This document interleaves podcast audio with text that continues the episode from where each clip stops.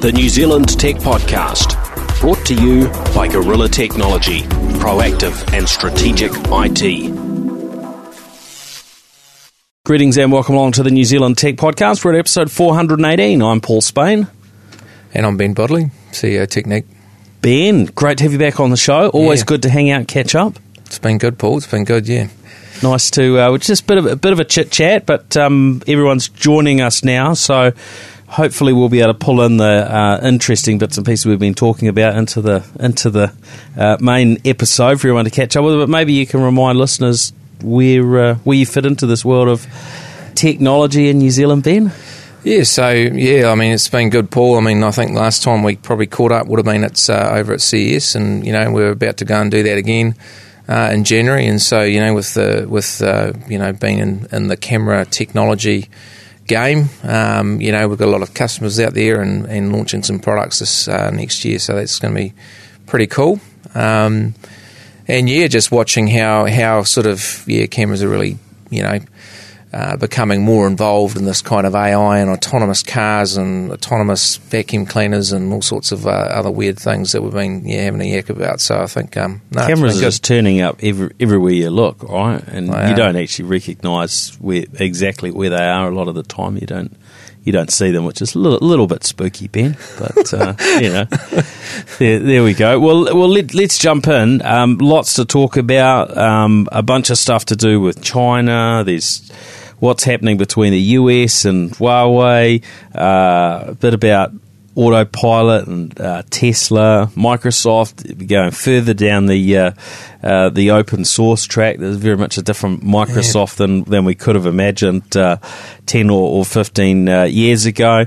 Um, and uh, some some Chorus uh, sub subbies or subcontractors uh, that have, uh, I guess, um, yeah, stepped outside of uh, how they how they should be operated, which is uh, it'd be interesting to delve into maybe some of the some of the behind the scenes on on why that could be happening. Um, new delivery yesterday from uh, Freeview, a box. Uh, that uh, that they've uh, they've launched in conjunction with Dish TV, or maybe the other way around, but new uh, new Freeview box, which is is really a um, an an Android TV device, but with all the, the tuners and, and so on uh, built in. Six six um, I think six tuners in there, which is, is kind of interesting. We'll delve into what, what that means, and of course an update what's happening in the CES world and, and, and Teknique and, and some of the things you you've been up to over the last little while. Um, so on that that China front, um, I saw news come through that apparently China have granted um, Qualcomm uh, a bit of a, a, a ban in um, in China on uh, iPhone sales. A whole bunch of models up to the iPhone uh, 10, so not the very very latest uh, models.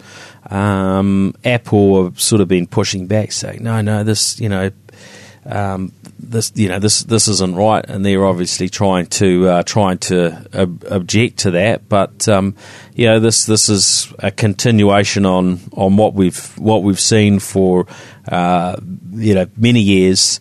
Uh, in terms of you know patent battles, right? And it, uh, you know, I think most of us look back a few years, we'd be uh, probably not expecting this sort of thing because it, wa it was you know tended to be um, you know more US manufacturers who would be uh, um, you know complaining about what Chinese uh, companies. Uh, are doing and so um, actually, where, do you know where Qualcomm are based? I'm trying to think where uh, where Qualcomm are actually. Um, So based in um, yeah, I mean the Qualcomm guys. I mean they big office down in San Diego, and um, you know I think because that, that's their HQ, isn't it? So um, yeah, so this is kind of interesting that it's they've got that, but um, they, they're not uh, not in the same position in the US. I think they have they have tried though, haven't they? I know they've been battling with um, they've been battling with. Um, big with thing, Apple. big thing for them is that you know, like whilst they were probably um, pretty strong in 3G, they had a you know a number of probably 4G patents in there. Like where things are going, they they're sort of watching a lot of their patent revenues come off a cliff, and and they were about to about to cliff, and so this this is sort of like you know it, it, you know it's all good when you've got the latest technology and everyone's buying your stuff, and I guess they're probably starting to feel the pinch a bit because um, because you know this this isn't particularly related to their wireless patents, but some of the way that they use apps on phones and a few other things, but you know, in general, Qualcomm has been really looking for other bets to try and, you know, get that revenue up to where it used to be when they were the they were the premium the, the premium company. So I guess, you know, Apple, I mean, they make their own chips now, right? I mean, they're in their own phones, and, and, and there's less people buying those Qualcomm chips or paying those fees that, that, that they used to. So, yeah, yeah and, and look, it's it's it's really hard to you know continually mm. innovate. And oh, yeah. when, you know, you look at Apple, you know, they've got the strength of a brand that the public you know knows and uh, that a you know a really big chunk of the population mm are absolutely you know committed to. Qualcomm, well, when you buy a phone, you, you know, no. you're, you're, looking at the logo on the mm-hmm. outside mm. and its capabilities and so on. You know, you just you wind that up generally, but you know, you wouldn't. You know, uh, other than a you know a percentage of tech enthusiasts and and that you know, some of our audience listening to the new New Zealand Tech podcast, sure you you know quite interested what's the chip and, and so on. But in terms of the the general the general public, um, it's it's a very very little interest, right? And I think that's been tough for them, right? Because you know, whilst they might have had in the past a, a number of different people that they could supply their chips to, um, you know, if you're really looking at the big successful mobile brands, there's there's not that many of them and so um, you know they, they hold particular sway over over over over guys like Qualcomm and mm. you know Qualcomm's been trying to get into drones it's been trying to get um, into cameras and IoT and a whole bunch of things really and um, you know, at the end of the day, they haven't really managed to find that next bit. And so that's, that, you know, you've got a lot of other chip manufacturers now that are very much got equivalent technology and, and mm. at a cheaper price, you know. So it's going to be interesting. I mean, what, what, you know, a lot of this technology from Qualcomm came originally from the government, from DARPA funded, you know, mm. satellite mm. research. Mm. So it's, we'll see, see what they come up with next. But I mean, they've still got extremely smart people there. So, you know, it's it's it's a matter of what have they got in, the, in, in cooking. Um, but it's not a given that they're going to get all these things right. And um, yeah, a few months ago, I, I went to um, could be another Motorola. You know, yeah, yeah, disappeared. Yep. Mm-hmm. yeah, they could. Um, you know, disappear entirely. I mean, the Motorola brand now is you know sits sits under Lenovo, so you know it's it's uh, owned by um, to a to a big degree. I think there's still a bit of other, but certainly on the mobile, um, yeah, mobile phone mm. fronts, you know, sits under under them. Um, I mean, uh, we're seeing more and more of that, aren't we? Uh, US brands that are that are just being absorbed by Chinese companies. Um, uh, yeah, the one I went and visited, or, or uh, w- w- not not directly, I went and visited some some um, uh, people from the company was Kodak a few months ago, mm. and so I went to Rochester, New York, there, and um, you know, very interesting, just sort of understanding. Uh, you know the journey of companies that, that you know, do really well from an innovation perspective and succeed, uh, but also those that have you know made the missteps and try and get a bit of a handle on that. And yeah, really really interesting because uh, Kodak is now this uh, you know brand which is you know, continues to sort of deteriorate, I guess, mm. as a mm. brand, but still very well known. Mm. But you can just imagine a Chinese company at any point could just go, oh, yeah, we'll we'll take that and we'll snap it up, or, or somebody else could, because they don't have a particularly big market cap anymore. Uh, you know, their prices all over the mm. share prices all over the place.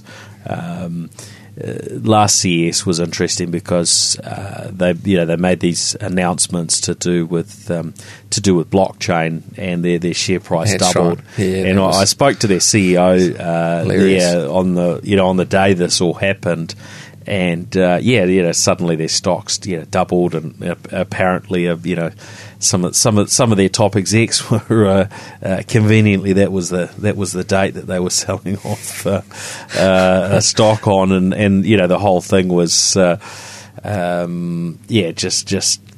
Um, fake, really. You know, when we delved into it, you know, it turned out that the um, blockchain things that they were involved in, they weren't really you know directly involved in. It was somebody that was licensing their brand, um, and so I'm not sure that they would have ended up with much, if any, sort of you know, flow on had mm. they been successful. So why their share price doubled? Um, well, yeah, I guess there's a bunch of things that that, that had uh, a big impact just mm. by putting, uh, you know, crypto or blockchain and so on into their uh, into, into, their, their names and so on. Um, but yeah, there's, there's all, all sorts of uh, interesting things go, going on. But yeah, we're we're we're next for uh, Qualcomm and uh, in their fight. I think they're they're they're still trying to battle Apple in the US, and there's some sort of antitrust things going on, anti competitive. I'm sure at the uh, end of the day, they'll probably just end up agreeing to sort of license each other's patents and perhaps pay a little bit more or less or, or whatnot, you know, and and and, and, and the lawyers will walk away with with a few hundred million in earnings. You know? no, I think you're too right there. Um, sure. Now, but uh, yeah, look, looking uh, yeah further into into China. Um, yeah, I read the headline GoPro expected to be making most mm. of its cameras outside of China. Now, you're obviously, uh, you know, with, with, with, your your role. Um, well, to maybe to share with the audience where you fit in in terms of you know what does Teknique do in terms mm. of um, yeah camera design and and uh, manufacturing and so on. What does that sort of look like? Well, it's you know it's, it's interesting, Paul, like because you know seeing that um, discussion there with GoPro and, and you know, because we're involved very heavily, you know, our, our, company sort of sits between these time zones, sits between the US and the and the Asia time zone. So we, we often talk to our customers over in the US in the morning and, and, and talk to um, manufacturing partners in the afternoon. Um, and so it means that we are travelling a lot. We, we we have a real deep knowledge of, of, of, manufacturing right back from when you know a lot of us were involved in um, in Navman and, and, and other companies uh, here. Um, and you know, just over the last uh, few months, you know, we've been over there a few times, and and just seeing the the volume that's getting stamped out in order to um, because of course that 25% tariff at the start of January was about to go and get kicked off and so you know that's meant that so was that going to be based on product that shipped and arrived in the US from that date so manufacturers are going out getting a whole lot of stock and getting it into the US and into warehouses yes. as quickly as possible to beat that you know, potential. Um, know tax hike. Yeah, and it was just you know so we're seeing manufacturers basically just running uh, triple shifts. You know, so they're running a lot of their lines um, 24 hours a day or at least double shifting and and just stamping that volume out right, which is which is crazy. You know, you just you know so you've got big companies, but for them, you know, the consumer price point. You know, if, if your product that uh, that you was currently selling in the market was 99 bucks and then it suddenly uh, you know needed to be 120 bucks or you know then then that can make a difference between a, a purchaser saying yes I'm going to buy that product or no I'm not. Um, and so I think you know for a lot of these companies the, the margins aren't so high you know they can't actually just absorb um, a 25% hit. So you know that's what was going on. But I think it's just a it's an interesting rebalance to watch these uh, manufacturers and, and and you know a lot of them are saying, well, you know, I'm going to need um, to bring up uh, manufacturing in Vietnam and Indonesia. Um, to a lesser extent, I mean, Malaysia has been manufacturing a lot. It's a little bit more expensive there. Um, you know, Vietnam has had its issues in terms of um, you know import export. Um, you know, as long as you pay the right person, it's sort of like China was um, 20 years ago in some regards. But you know, there are and Philippines as well. So Philippines is also coming in there in terms of manufacturing. So you're seeing a lot of this. Um, it's interesting that they all happen to be uh, quite close in the South China Sea, where there's a lot going on too. So yes. you know, you'll see a little bit of distribution of, of where that manufacturing uh, income is going to come and, and, go into those countries over the next um, few years. And regardless, I mean, we know that the 25% tariff's been put off by 60 or 90 days. I can't can't recall, but I think regardless, even with 10%, um, there's still so much interest to, to move and, and develop alternative supply chain manufacturing strategy that, you know, the big guys just can't can't ignore it. Um, and look, I, yeah, I think that there's there's probably some some quite good, uh, you know, quite a good impact from a consumer perspective, from mm. you know, just generally from spreading yeah, spreading out the manufacturing so it's not it's not all centered on on China. Yes. Um, and look, we could delve into a whole sort of discussion around what we think about. You know, there's there's still some um, you know, challenges, I, th- I think, from a human rights and, and other perspectives with, with, China that these days don't get, you know, mm. a whole lot of airtime. And, you know, it probably would be hard for even you and I to delve in and to talk about mm. everything we're aware of because I'd like to be able to go back there at, at, at some stage. You're doing a lot of business there. That's true. Um, Very much But, so. you know, there there is plenty of, yeah, plenty of coverage if you look in the mm. in the right in the right places. Um, but you know, even that aside, I think um, you know having a broader distribution of where manufacturing uh, mm. happens is is uh, has got to be um, yeah, good, I think, in, in many ways, and um, certainly picking up some of those other yeah. economies. So, uh, you know, you've got a pretty big, pretty mm. big populations in places like the mm. Philippines you mentioned. I mean, Indonesia, there must mm. be what quarter of a billion uh, mm. people there, um, and and Vietnam, that you know, they've got a reasonable uh, population.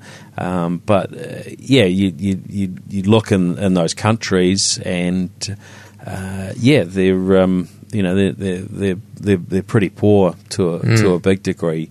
Um, so yeah, hopefully that, that can help balance things out. Yeah, I think industry well. for those nations is going to help, and and whilst you know a lot of the supply chain will still remain um, in China, obviously you know things like wafer fabs, you know, um, are pretty expensive. You know, Japan, South Korea, um, China, Taiwan, those guys you know have the majority of those fabs. So you'll still see that occurring there, but that final assembly component of actually pulling together and adding the value will be perhaps done in those other countries. So they'll benefit a lot. And, you know, I think we might see a wee bit of a wobble um, from from some of the um, you know the, the China manufacturers have obviously been stamping out volume and then find in Q1 that perhaps the orders aren't so strong because the warehouses are full. So you know we'll, we'll see. It'll be interesting to watch the first six months of next year just in terms of seeing you know who stays upright and who wobbles and and mm, and that may affect um, may affect that balance of trade and, and yeah whatever Trump's looking for there. I, I, you know, it's it's hard to it's hard to know. hard to know, hard, hard, to know what's going on in those sort of uh, back, back back rooms. That, mm. that that's for sure. Um, so yeah, I mean, with with with GoPro saying they're they're going to move most of their uh, mm. manufacturing uh, away from China. Obviously, you know, lot, lots of others who are you know, likely to do the do the same thing. Uh, you know, possibly even even um, you know, sooner than mm. I mean, I think GoPro are talking about sort of by summer 2019. So, yeah, that's still you know six six months um, out. I can imagine you know a lot mm. of others will will be uh, will be you know ahead of that. I don't know if you've got any thoughts on the move to more robotic type mm. manufacturing mm. processes and you know whether you you would see manufacturing come you know, closer to destinations, particularly the the US where you've got such a big population and you've got US companies that uh, you know US, US brands and and we've seen a little bit of this with Google and Apple mm. bringing you know some small amounts of manufacturing and into the US. I can't remember what uh, what Apple have been manufacturing in the US recently. I think they had their, their, their Mac Pro, which was a you know really high end mm. bit of kit that they didn't sell a big number of. Uh, I think that was manufactured in the US and and uh, and Google with some of their hardware. Um, but my recollection was that their factories were very much sort of robotic factories, and that's mm. how it was possible to do it because of the you know the huge difference in labour costs between you know the US and, um, and, and, and China and other markets. Are you thinking that we'll see more of that move, or there's just not not enough benefit uh, to do it, and maybe not so much benefit for the US if it's not uh, not you know bringing a whole lot of jobs anyway. So they're not going to be getting a whole lot right. of incentives from a government end to, to do that. I mean, the, the last point, that's very interesting, right? The fact that, you know, bringing more robotic automation doesn't necessarily bring jobs. Um, it does bring jobs. I mean, they're not, the, but they're not the same type of jobs, are they? Mm, they're not mm, those mm. manufacturing mm. blue collar jobs. They're effectively training up those guys that used to be machine hands into programming robots. Um, I mean, look, we had a, a, a, bit to do with this, right? Which is which you know I thought I'd share a couple of things. Um, we had a a um, a chip uh, across the US. Um, this was organised by Callaghan. It was to do with manufacturing 4.0, which is you know a lot of these concepts, you know, sensors and, and you know how do I how do I sort of uh, make my product last for a long time and, and, and build in information so that I can um, uh, into my product so it can learn and, and, become a better product. And one of the mm, things, mm. one of that was in Chicago. It's a big manufacturing area of the US and uh, very large DARPA funded area, which was um, was taking a lot of the corporates uh, in the US. And one of those was um, DeWalt, who had set up um, some research into building some, one of their cordless drills uh, using robots. And um, it was interesting just, just looking at that and, and seeing some of the problems that you have um, taking a product that's designed to be manufactured by humans and then trying to give it to a robot. And, you know, it just really um, is humbling to see how amazing humans are at being able, how dexterous we are and, um, and how completely and utterly freaking hopeless robots are. so I think um, there's a lot to do, and I think what what happens is, um, you know, I think when you you know the way things are designed at the moment, we have you know mechanical engineers who kind of pull apart an industrial design of a product, and then they uh, divide that design into particular parts which which a human can easily produce, and you know they might screw this thing into that thing and a few other things, and going into the detail of that. But effectively, a robot is it's quite hard for a robot to to hold things like humans do, and so one of the things that was quickly identified is that the way that we design parts needs to be designed so that the part fits together automatically. So, you know, you might push the part into another part, you know, and it will sort of um, automatically fit itself in, but perhaps by rotating keys or using um, what's called draft angles on, on parts. Mm. And so when the parts are pushed together with the robot arm, they automatically seat themselves.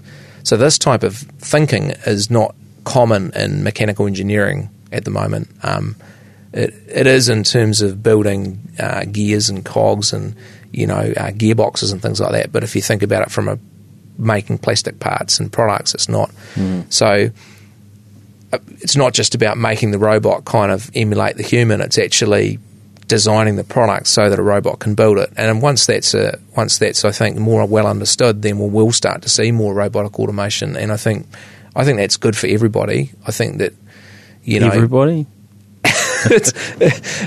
I think it's fairly mundane. I don't know if you've ever had to manufacture. I've been on uh, working on the line a few times when when when push comes to shove and we had to get an order out.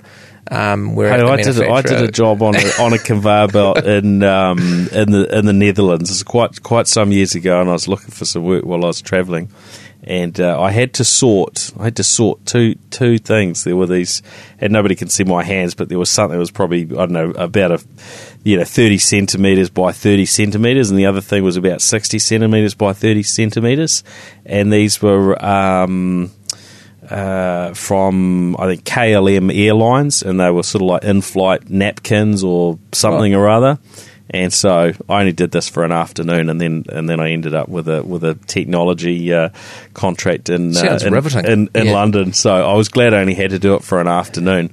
Um, but yeah, there there are some there are some mundane jobs. It was, qu- but it was quite mm. you know you didn't have to you didn't have to think too much. Right, so, so we're going to kill off those jobs. That's, that's, really sad. Yeah, I mean, I think um, I think the, the, the fact that you, you, your first point around bringing the manufacturing of goods closer to, to the source is a good one. I think mm. you know I think everybody feels the need to to have more local made stuff. You know, it's been travelling less, and you know instead of making a thousand or something that sit on the shelf somewhere, let's just you know as you send your order online, well you know it gets built. Yeah. Um, I think that's a good thing. So, yeah, like you say, I mean, there's the job issue and, and, and a bunch of other things, but maybe maybe we've got better things to, to work on.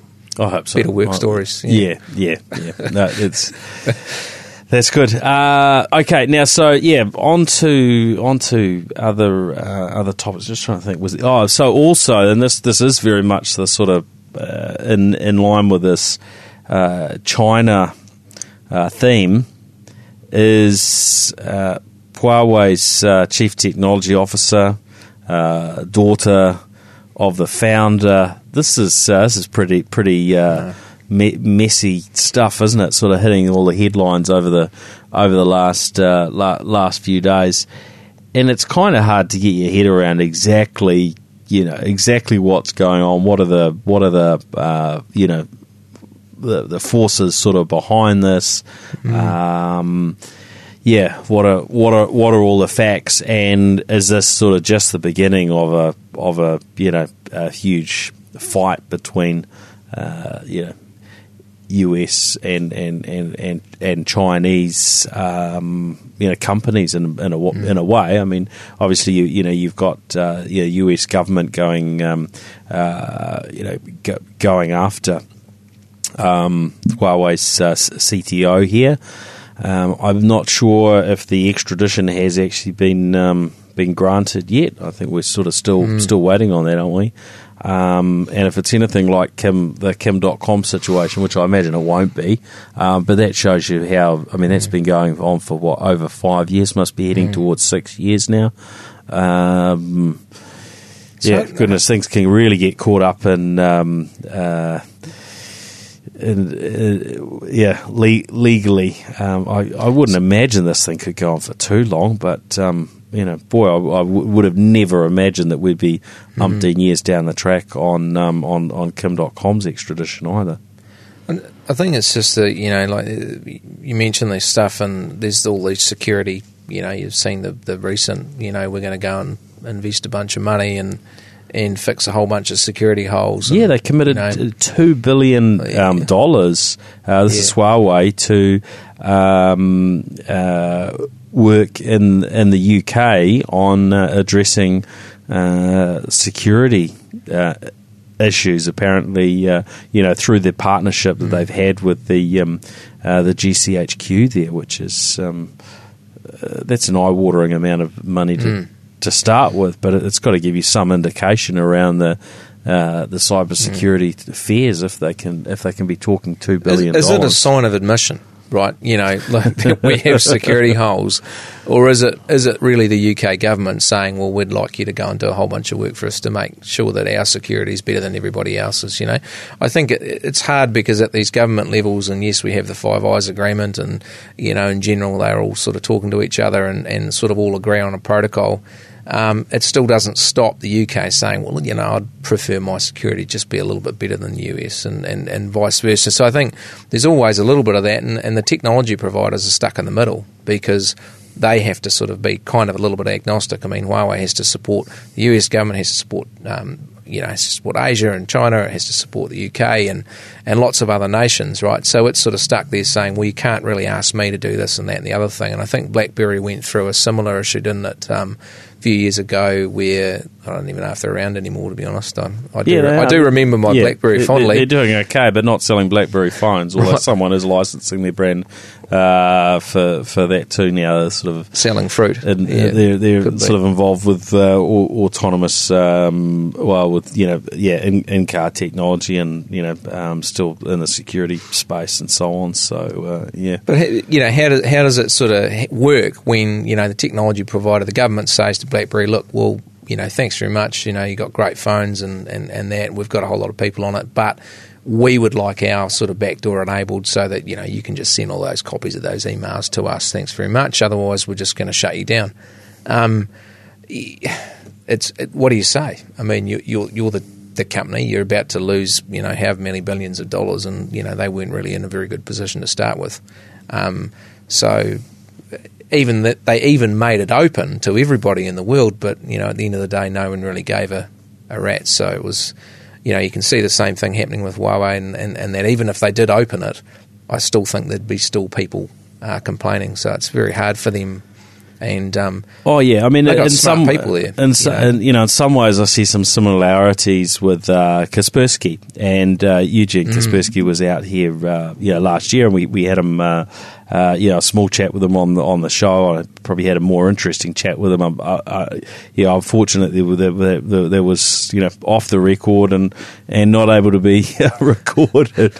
Um, but you know, since that time, of course, you know they you know they got into all sorts of uh, uh, you know strife with what happened with their their software in the US, and it was you know feeding uh, feeding uh, you know data back to uh, to you know where where it shouldn't have gone and so on, and you know they're like, well, you know this this this wasn't us, it was you know you know. But you know, are you gonna are you gonna trust a you know a company like that that's uh, that, that's been uh, compromised anyway? And then you know behind the scenes, you wonder, well, look, what would you do if you were Eugene Kaspersky, uh, and you know, let's say the KGB did come and talk to him, um, and said, look, you know, you've you've got this choice. They wouldn't, you know, they wouldn't uh, maybe give you any choice. You either do what we want, or uh, or you, you know, you, will be in a spot of bother that you can't get yourself out of. And you know, I think we can imagine this could happen in mm. in any country. I, you know, I think being being in a country that's a, a member of the Five Eyes, uh, you know, a lot of us would lean in the direction that well you know, the, the countries that, that we're more closely aligned with are, are the good guys, and the other countries mm. are the bad guys. Um, and but it's not always quite that, that black and white. No. And um, you know, we, we, we know that the US doesn't always uh, uh, doesn't always go by the book. Uh, so if they don't, um, yeah, what, what what's going on with these other countries?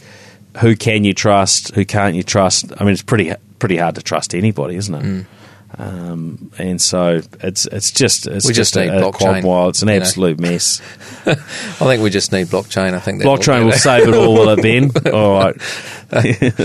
oh, I think I think some of the you know particular issues like the, the you saw the um, the uh, the uh, was it the the Saudi reporter um, obviously resulting in bits. I mean, we're probably getting a little bit off topic from tech there, but I mean, he could have been replaced with with a, with a, body double, with, with a body double, and probably no one would have known. And and I think you know there's some there's some there's some old school intelligence techniques that that perhaps come you know could have could have been used there to avoid the the um, the fallout uh, that didn't occur. So, but there's going to keep. It's just hard, I think, for these bigger bigger um, technology companies. They span borders you know, Google's mm. facing problems, Facebook's facing problems. People are pushing Mark to resign. You know, all these things are not they're not they're not going away. They're they're getting more they're getting more uh, important. Um, and um, people are freaking out about information. I mean, it's it's if people are that interested in, in what I'm doing on the on the phone, well, you know, like I, I really don't care. But when you add, add, it all together, it does give you um, insights which potentially can manipulate um, manipulate markets and do bad things. So, you know, but having government's always been in that position. Um, and we're still here today. So you know, we are, we are. I yeah, yeah. It shouldn't all be uh, shouldn't all be doom and gloom. We should no. we should look to all the cool the cool stuff and the good stuff, and um, yeah, we, we do our best to We've got plenty to, of gadgets to, coming to, out of CES, so I'm sure that we'll all forget about it. That'll put smiles on everybody's faces, yes. Uh, Black bit Friday, of, Christmas. Bit, bit of good consumerism and uh, we're away. um, now, Tesla have been in the, in the well, they're always in the media, or if it's not Tesla, it's, it's Elon in some form. Um, but uh, I think this, this is another story that's come off mm. the back of, uh, of Elon Musk's uh, tweeting. So uh, what what was his his uh, his his comment? A couple of things. He said, uh, if you have a Tesla built in the past two years, uh, definitely try um, navigate on autopilot. And he's saying, look, it's going to blow your mind. Automatically pass slow cars, take highway interchanges and on ramps, and so on. Fantastic. Um, so he's just you know highlighting sort of what what you know is there and is available. Uh, but then he then he went on a second sort of tweet in that series uh, to say, "Hey, we are already testing traffic lights, stop signs, and roundabouts in their development software. Mm. So yeah, we are slowly getting um, to the the stage that was that was talked about uh, of a fully you know autonomous Tesla. Although interestingly, they've removed the purchase option that was shown that was listed as full self-driving option, which I think was you know mm. X dollars on top of the um, yeah the, the, the, the, basic capabilities, uh, and and in fact yeah they moved to a point where basically they're putting all the hardware in yes. every every you know every mm. new car. Well, supposedly it's the hardware that will ultimately get you to that point. Now uh, I'm not sure the ins and outs on why they've they've you know removed that option. Whether they've realised actually we're never going to deliver this in a in a reasonable time frame, and actually we're going to you know we're going to be hauled through the courts, and basically we're going to bankrupt the business because we've sold people something that we'll never actually get. Um, I I'm, I'm using a sort of you know yeah. Mm. an, an extreme. So hey, you know they might. Well, there's seen class action suits for that, so I think you know maybe he may be thinking, look, I'll just caution, I'll caution caution ourselves. But start softening things up a, a, a little bit. Um, Well, it's interesting, like, to, but you know, it was around. I think, I think, you know, if memory corrects me, it's around a couple of years when they started that shift away from Mobileye, right, which was the technology that originally used, and that's right. and then they'd started to develop their own stuff. Um, and um, you know, if you look at Tesla and the amount of uh, video data that they have from their cars, it's not like you know you get home and it hooks up and you know goes and and, and um, downloads some podcasts. It's actually getting up there and it's you know probably sitting there streaming a whole bunch of video. I mean, you think about how many kilometres these cars have driven. Um, and just like um, Google's obviously mining the web and looking for more places to go and have, build content and sell you ads, these guys are you're driving, it's recording the video, they're taking that back, and then obviously they're developing the algorithms to navigate. So these this this kind of data gathering exercise, you know, you see these Google guys and they're running around in things design, you know, gathering information from the streets to power Google Maps. Well, you know, you own a Tesla, you're helping them develop an autonomous car, whether you like it or not. So it's a good thing. I mean, I, I think it's a good, you know, it's a it's a good use of data, but just that leadership advantage that they are gathering, are gaining on everybody else because of because of those, you know, eight or sixteen cameras or however many they've got plugged into your vehicle. Um, so, you know, is Tesla always going to be selling cars? Maybe they're the Mobileye of the future, and maybe all they do is sell an autonomous engine to all the other car makers. You never know. They do you make do, okay you, do, cars. you do you do never know. I mean, I, I, I kind of think that their you know so much of their value is tied up in their in their brand, a bit Yes. like Apple, right? But Yep. um, I will see how that plays out. Um, now, the other thing um, is that Waymo um, had promised, and this this is what you know what was the Google self driving car. Obviously, you know it's a division of of of um, Alphabet. Alphabet now, uh, but their vehicles are hitting uh, are hitting the street. Um, so in a in a formal way, so they are now doing their self driving um, car launch this week. So they're they're moving that that ahead. Yeah, um, Phoenix, Arizona, Hmm. uh, in the sort of you know the metro area. So don't you know expect one of these things to take you off into Hmm. the um, you know nether regions, but um, yeah, they're uh, they're they're away. So um, this is going to be an interesting Mm. one to, to watch to see you know how it goes now that it's uh, is broadly um, you know accessible to uh, to the general public. And I saw saw a headline you know talking about well yeah they're autonomous but there's still you know there's still a whole bunch of people involved. So you know we're not uh, we're not completely cutting the the people out of the um, uh, process yet. So that's um, it's kind of good. Um, I'm, you know, I'm not not sure, um, you know, quite how quickly they will they will progress and, and what the whole thing looks like. But um, you know, the, the vehicles, while they've they've got a lot of autonomous capabilities, um, you know, there, there's, I mean, we. I was mentioning this, I don't know, a week or two back. You know, you can't even drive your car into a gas station now and have a have a, a robot, you know, fill it fill it up with gas. Um, so there's so so much very simple stuff that we kind of haven't figured out yet, right? You- I, I, mean, I do. th- I do think that you know we are solving these big problems um, first, and that, that perhaps we could solve some of the, the painful stuff. You know, like um, yeah, like ironing and washing and. You know, putting the, the gas in the car in the rain. You know, I, do, I agree. Like, let's, let's solve I mean, some not, of these. not, that, things. not that it's a big deal, right? Not that No, it really matters, but you problem, would just think like, ah, yeah, well, why doesn't Yeah. you know that that that that just happen? Um, anyway, um, so yeah, all sorts of stuff going on. Uh, apparently, there was a Tesla. Um, I don't know if driver is the right word. Um, yeah, pu- pulled over um, recently as well um, because he was uh, he was snoozing um, as as it was uh, uh, driving down the uh, the motorway. So um, there you go. If you if you are uh, if you are driving a, a car with some of these autopilot Yeah. type capabilities, we're not quite there yet where you're allowed to uh, do that. Um, I'm kind of curious to see uh, just what what the current iteration of Tesla's software is like. So I'll be um, I'll be trying one out for a couple of days this week, and um, we'll talk about you know next week what that experience was uh, was like.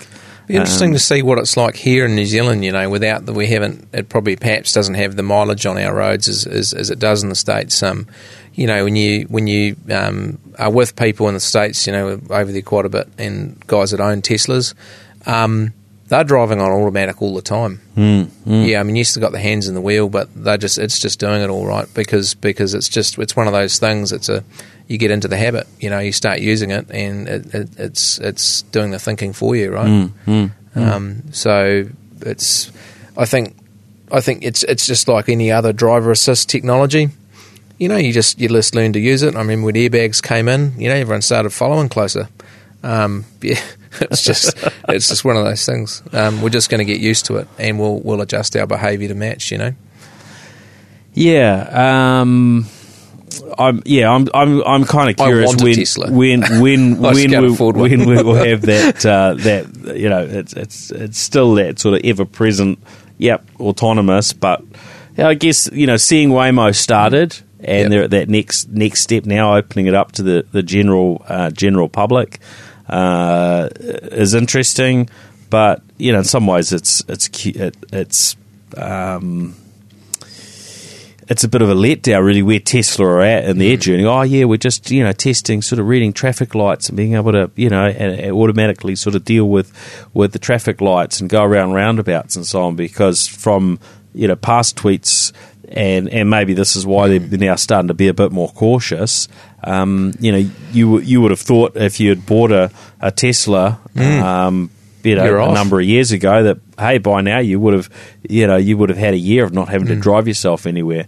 Uh, yet actually, they're you know they're, they're still dealing with some reasonably basic stuff, let alone how to how to deal with you know being in snow or a hailstorm or you know just just Yeah. hefty hefty rain. I think so they're still on. hand make. I mean, I, I think there's a big thing. You know, when they're going through that Model Three manufacture, they're really trying to roboticize or kind of automate that factory, and they just realised, you know, just like we saw in, in some of these other things, it's really hard to to do that. You know, like eh, the big car makers have been doing it for how long? You know, a number of years, uh, and and that's their IP. You know, it's not like I can go out to the you know Google, you know, uh, automatic car robot factory and and you know I can just order one online. This is a hard problem, and they realised how hard it is. So, you know, I was driving past a um, what are they the, the the the one with the funny doors that flies up, Yeah, and I saw them all closed, and, and, and actually the door handles were were um, were really really misaligned, you know, Wow. and so the build quality, um, quite you know, variable.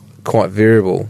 Mm, Yeah, so I think they got to they got to go and suss that out if they want to really want to be some work to seen as a Yeah. serious car maker. Yeah. Um, it's not just software, but you know some of the problems that they, the ways that they've approached problems are interesting. You know, it, you're sitting there and you, you get in your car and your Model Three. I mean, it's got no knobs, right? Except the screen. Mm, mm, mm. Um, if if I wanted to add another knob on the car to control the I don't know the the the you know, in these, their case, you know, the glove box has got a button to control it. If I want to move that button and move it from that side to this side, well, it's just a software update. Hmm. Um, you know, I don't have to retool anything. So I think they've Yeah, done that, things. That, that, that side of it is, is it's, it's interesting to see what they're going to come out with. Yeah, yeah.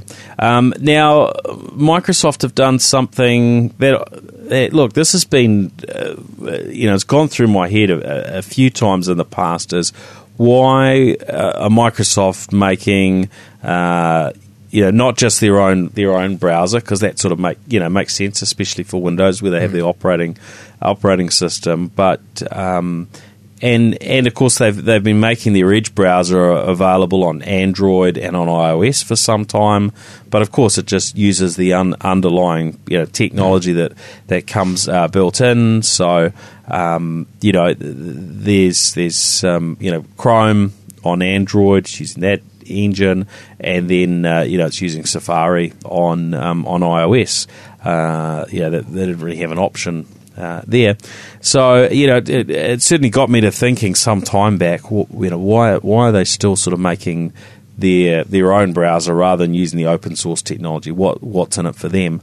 And um, they've been moving in the, in the, the direction of doing uh, doing something a little bit uh, different. I think it was uh, on Mac that they announced that they're going to uh, have the Edge browser um, and that would be ba- based on, um, yeah, effectively on on uh, Chromium, which is which is what's in, in, in Google Chrome. Um, or, or a part of it, and uh, now they've basically come out and said, "Look, we, we're going to do the same on Windows as well."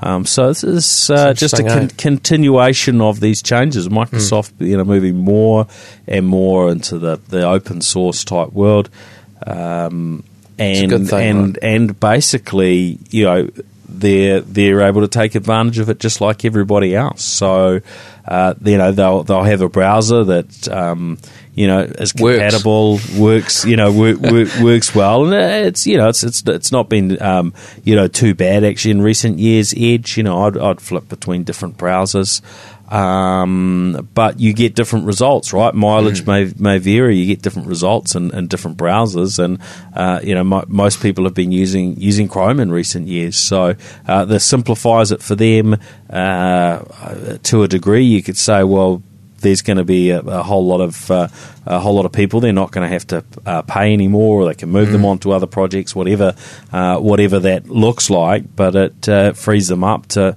to maybe work on uh, more challenging issues than trying to differentiate with another browser. Now, how that works from a, a security standpoint, pro, pros and cons of of having uh, you know so so many people. Um, uh, you know, on on um, you know a, a, a Chromium sort of based based platform. I'm sure there's some pros and cons there, but they've obviously looked at it and decided, well, this is uh, this this is what we should what we should do, and um, and away they go. But so different to uh, to the old Microsoft. It is, that, uh, you know, as long as they don't ruin it. Hated open source when you look at some of uh, Steve Ballmer's comments back in the day. Well, as long as they don't put ActiveX on it and ruin it, then I think they'll be fine. But you know, it is you're right in the in, in the in the essence that they're just saying, look, you know, where are we going to place our bets?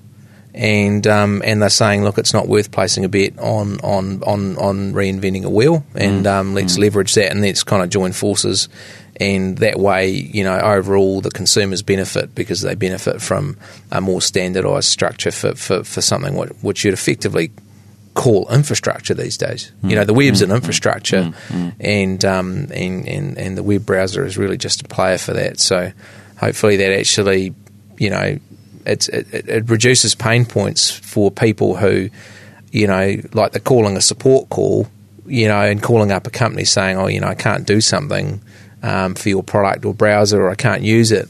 Um, you know, because it didn't work on that particular version of browser or that particular version of operating system. And I think, you know, we just need to we just need to get over that part because um, that's a barrier for technology and a barrier for the use of or the deployment of technology across more people. You know, Um, now, w- there were just reports in the last few days around um, charges being uh, uh, laid against um, two Chorus subcontractors. Uh, Sunwind Technologies, Babylon Communications. Yeah, the names aren't likely to mean um, you know much to uh, uh, to to anyone. Um, but yeah, it, you know, I guess it, it, it it highlights some some challenges in the in the way that not just the way that Chorus works, but sort of this contractor type model that we're seeing, you know, Uber and so many other sort of businesses where the traditional look, we're gonna we're gonna pay you a good fair uh, salary and you're gonna get all the normal benefits and, you know, four weeks holiday a year X, Y, Z, and however that mix uh, turns out, and then and then there's this the, the sort of you know model of well, you know, we're going to pay you based on you know based on output, and you know here here's how we calculate it out, and yep, you're going to cover your own cost, buy your van, and uh, other bits and pieces, and um, you know sometimes this doesn't doesn't seem to sort of balance out to um, balance out to a um, ideal outcome. And, it's like paying developers based on story points, right? You know, like they finish the finish their number of stories per week, and and, and you know you get ten dollars a story point. I mean, it's it's just you know the, this this whole you know like the gig economy, um, you know these all of these things that are that are that are coming out. You know, are they good for for um, you know are they good for people really. Some people will say, "Oh, look, the gig economy is great. You know, I can go away, I can do my student life, and you know, I can jump and do a couple of Ubers, and you know, maybe in that particular case, it's good." Um, but you know, well, that can change at a moment's notice, right? You know, Uber turns a knob one way, So- and and suddenly, you know, the drivers are earning twenty percent than the, than they were two weeks ago, Mm. uh, but they've got commitments on a vehicle and, and everything else, or they can turn it the, the other way because their their drivers are leaving and uh, the, the drivers are getting yeah. more. So yeah, um, yeah, and, and and it's not necessarily constrained by. You know, any any regulations around you know No, minim, minimum about- wages and things like that. doesn't doesn't bode well. I mean, I, I was thinking, just reminded me of this. This gig economy reminded me of a of a thing that we had years ago. I remember a company would come over and try and sell us a thing called Bartercard, and you had these kind of barter points, and you know, if you had excess capacity, you'd you'd kind of build these barter points, and you know, I I'm a you know I make um, I don't know I make furniture and I'm an accountant and you know like instead of us paying each other you know you do my books and, and I'll make you a table or a chair. And and it wasn't it, it's not like it was there to replace dollars and repl- it was really there to have excess capacity. So I was doing nothing anyway. So I may as well do that and get a free chair out of it you know I may as well do that guy's box and it's sort of like You the trade, gig you, economy you trade your time for one of one of, one of those things. Yeah, and the gig economy is a little free, bit but- like that, right? Yeah. Like the people who seem to benefit out of it are people that didn't want a full time job in the first place. They had some excess capacity Sure. and then they did it. But then what actually happens is it kind of ruins the mainstream economy because because those people, those jobs, so those security isn't there, you know. So Mm, these guys as contractors are running around installing the infrastructure that all of us use, you know, that, that we all need and um, probably not really getting much of a fair deal. And Chorus is saying, well, you know, it's not really our fault. Um, you know, we we don't really hire these people. Um, they're kind of invisible behind this uh, this contract here that, that sort of states we're not responsible for anything. It's probably not really a good good look. Um, but yeah, you, you notice the share price didn't went up instead. So yeah, and look, Teflon. it- it's, it's it's it's not it's not something you're likely to hear, uh, you know, too much from from the inside of these these companies uh, on, but. Uh, yeah, I, I mean, I, I hope we we we get the balance right on on on these things. And look, there's always going to be um, yeah loopholes in, in in the way that rules work to uh, to do things maybe don't work out so well. Um, look, I my my hope is that in most of these, and you know, in the way most of these um, relationships work, that the people um, you know come come out okay.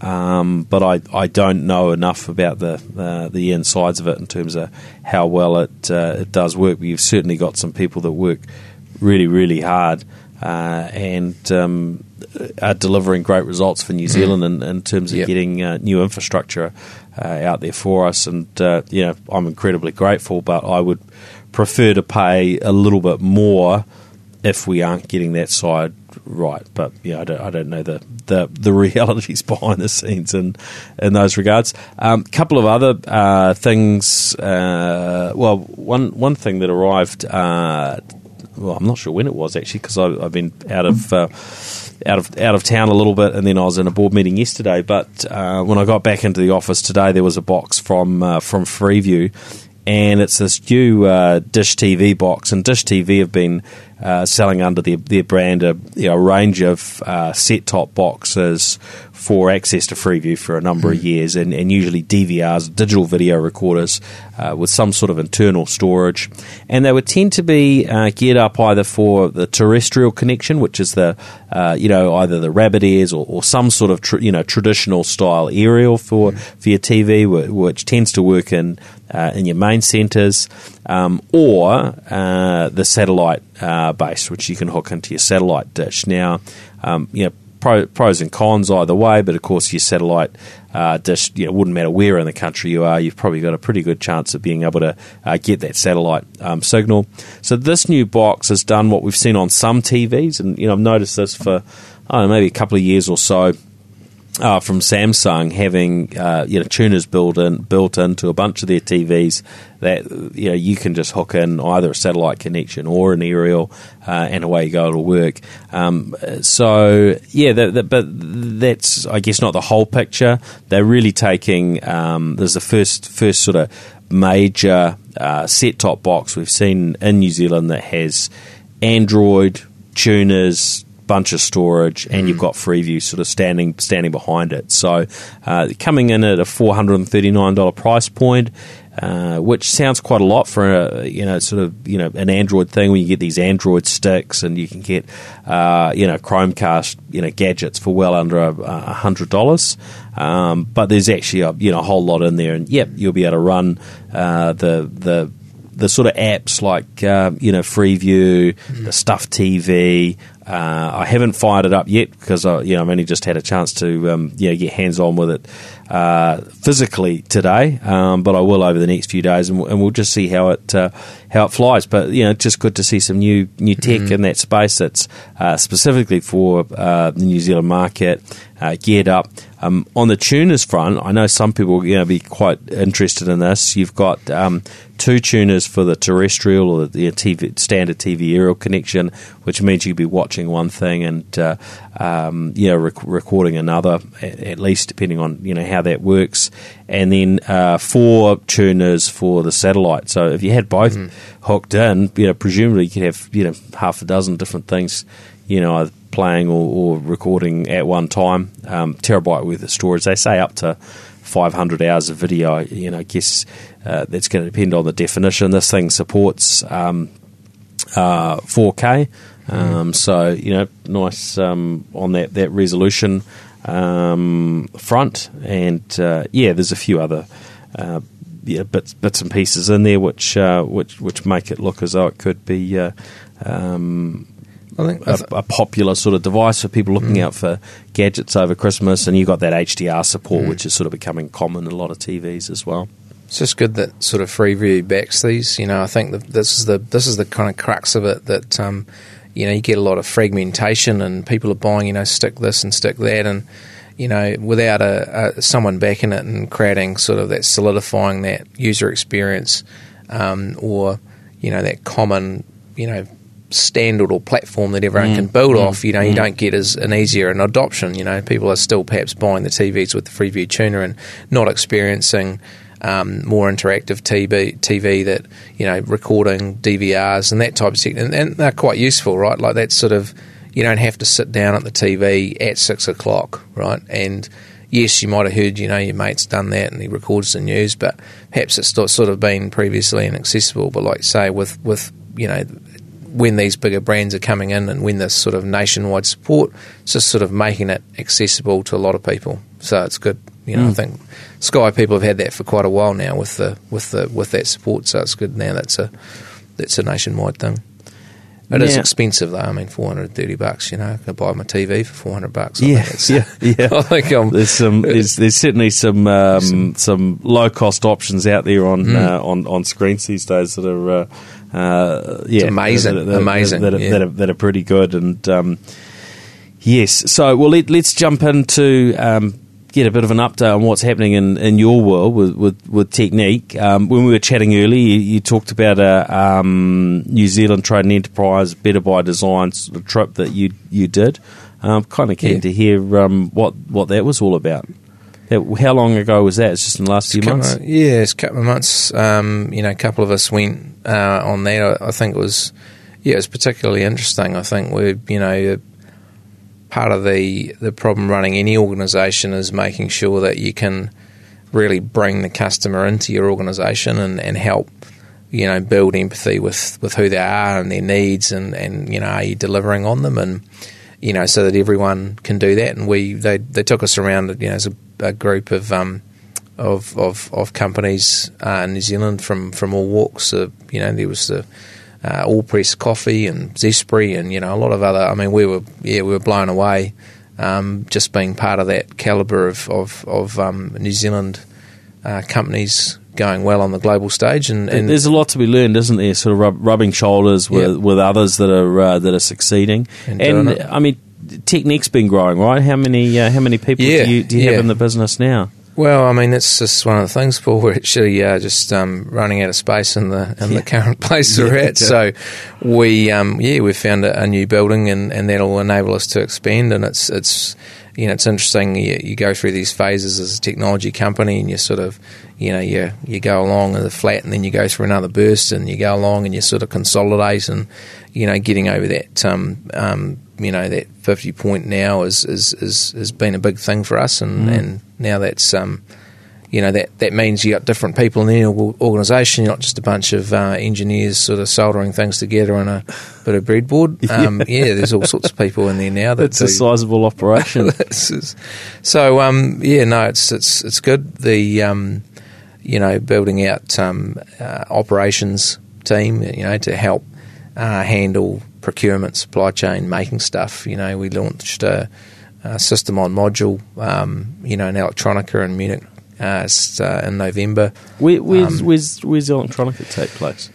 Yeah, uh, Electronica is it's interesting. It's a trade show. Uh, it's a European trade show. It's a, a lot of um, component distributors and electronics and kind of um, uh, businesses that are involved. B two B. It's a B two B Mm, electronics mm, um, trade show, and um, yeah, we're there. We launched that there, and you know, I think you know what we'd have identified over the over the last few years is that the use of cameras is is, is um, growing, not just you know um, in creating things like a security camera or a camera for a drone, but uh, you know the the types of applications for them. And so you know, example application we had was um, a company that makes ovens. Big industrial ovens using cameras to understand, you know, okay, well, you know, what what am I cooking in my oven, and and and you know, if a chef comes along and takes something out of the oven, um, is that has that already been cooked? So identifying, you know, basically using that as a as a kind of a sensor, really, to to help create a better user interface. Um, you know, we were, um, you know, company uh, using them to to do 3D scanners. Um, you know, it's only new to me this whole concept of games and 3D, and you can buy objects in 3D inside games and all this. And this company makes quite a bit of money selling the scanners that scan objects and that get built into to games and you get sold. You know, and this they make small scanners right up to 3D scanners the size of cars. I mean, I thought that was really really interesting. Um, you know, you've got uh, you know use of cameras and, and, robotics, obviously, to to sort of you know uh, you know for an agriculture, you know, we have to go and pick fruit.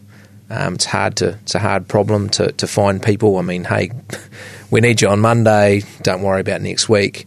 You know, can you work? You know. 23 hours out of 24 to pick all this stuff because Yeah. it's ready right now you know Yeah, it's sort of like it's not really the ideal we were talking about this earlier about about ideal jobs um, so you know these these these cameras are being used to solve these problems so that that sort of led us to say well let's go and try and push uh, a lot of the the really complicated stuff about a camera and put it on a module. Um, so you know it was it was uh, well received over over there in Europe. So we're we're quite busy and that you know traditionally our market has been uh, North America. Right, so you would work with a, a North American company. They want a particular, yep. uh, yeah, particular product. You know, usually camera in, involved in some way, and then you're involved in designing and then working out the manufacturing side and uh, and helping them get that done in a you know I guess usually as as quickly as possible, but with with all of the right pieces to make it a really good solid product. Yeah, and, and, and that's that's kind of our expertise, right? And you know, we sell and license and a, a lot of technology around how cameras work and you know analytics and Right, and, so you um, you own and- quite a chunk of IP now Yes. that you, you're licensing and so on as part of that. Yeah, and we have you know a lot of models where where where companies are we're, we're actually run their platform. I guess they'll back end their platform for how video is streamed and managed. Um, you know, within and delivered to people. Um, on mobile apps and things like that. So there's a lot to it. There's a lot of kind of, you know, and I think, you know, there's been saying this before about building blocks of technology. These days people want to say, okay, well, look, you know, I'm a, like say I'm a, I'm a, um, an ag- robotics maker making things to, to, to pick kiwi fruit. I want to buy something in a box and I want to plug it into my robot hand and, and I want it to go and look for kiwi fruit. So, you know, we had a, interesting demos at the at the at the trade show. One of them would train a network to um, to understand a whole bunch of varieties of fruit. So we had fruit there. It's kind of funny because, of course, every day we'd have to bring new fruit, right? Because the banana would always go go slightly rotten. Someone would eat it, you know, it'd be yeah. sitting there on the bloody stand, and someone would go and eat it.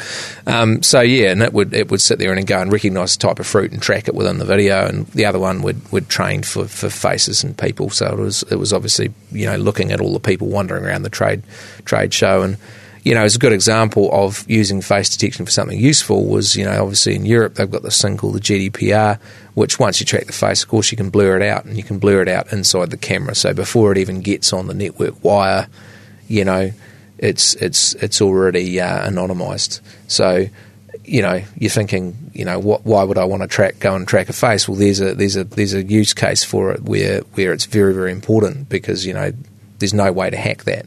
Uh, mm, So, you know, doing things like tracking objects and training these networks, we're sort of showing people what um, is possible from cameras at the edge today and not, not having to rely on great big server power or, or, or software. You can do that right inside the, the camera sensor. So, yeah, interesting stuff. And it's opening up lots of different discussions we're having with people. It's like really, you know, lots of interesting things, you know. Um, like say, going back to the autonomous lawn mowers and vacuum mm. cleaners and things running around picking up your clothes, I think that's a it's an interesting use for cameras as we as we go forward and become increasingly uh, increasingly sedentary. yeah, yeah, bit of, a, bit, of a, bit of a challenge there, isn't it? Um, and so, uh, before we wrap up, sort of, you know, what are you what are you expecting uh, out of CES this year? Because uh, yeah, it's, it's you know, we we, it's cool. we we always having you know different trends. You know, last year there were you know so much about uh, voice assistants, and you know it was really sort of you know Google versus uh, uh Amazon there, and, and different people making bets on uh, on on who was going to win. Uh, lot lots going on on the blockchain front. Um, how do you how do you see that landing this year? So I think I think you know, like it has been building over time, but you know, the AI, the ML um, piece is really um, gaining. I mean, there are useful things that are now happening from machine learning and, and deep learning. Um, you know, although a lot gets pulled into this around AI, I mean, it's generally it's really just statistics.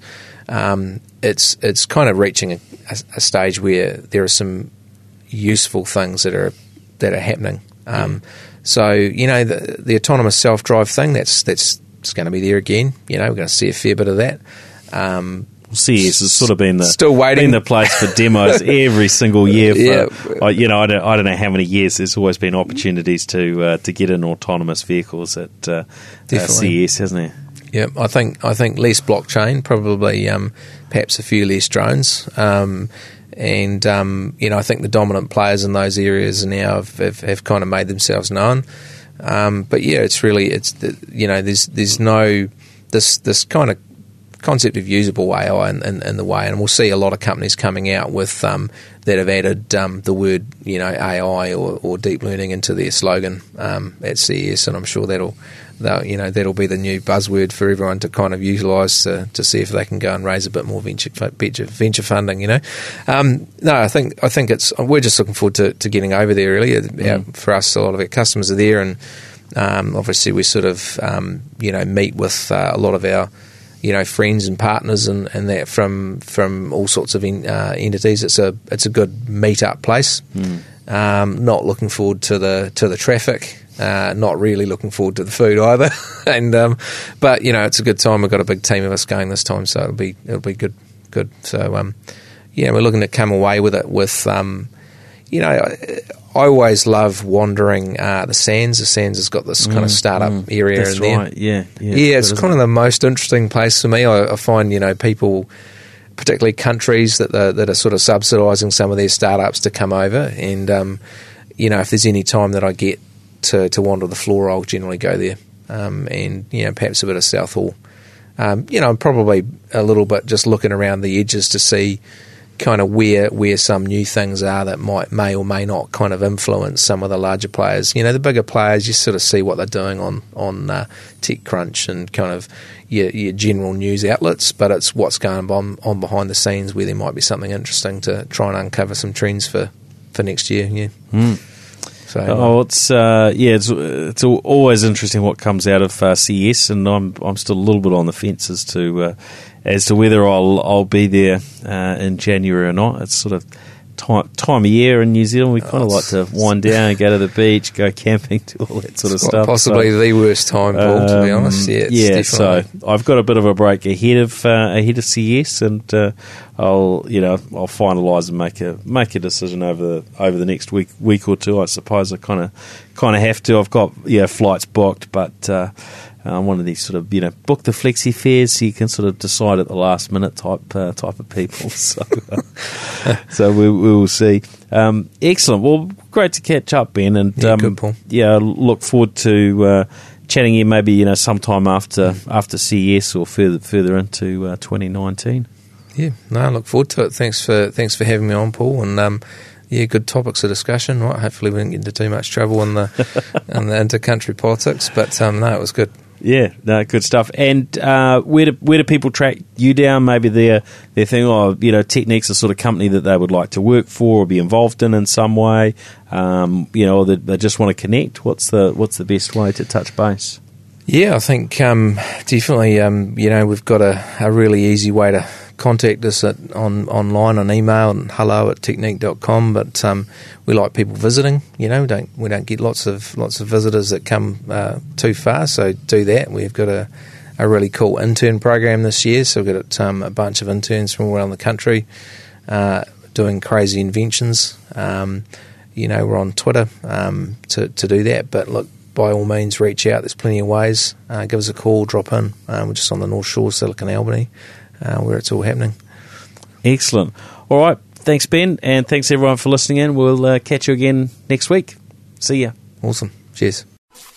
The New Zealand Tech Podcast, brought to you by Gorilla Technology, proactive and strategic IT.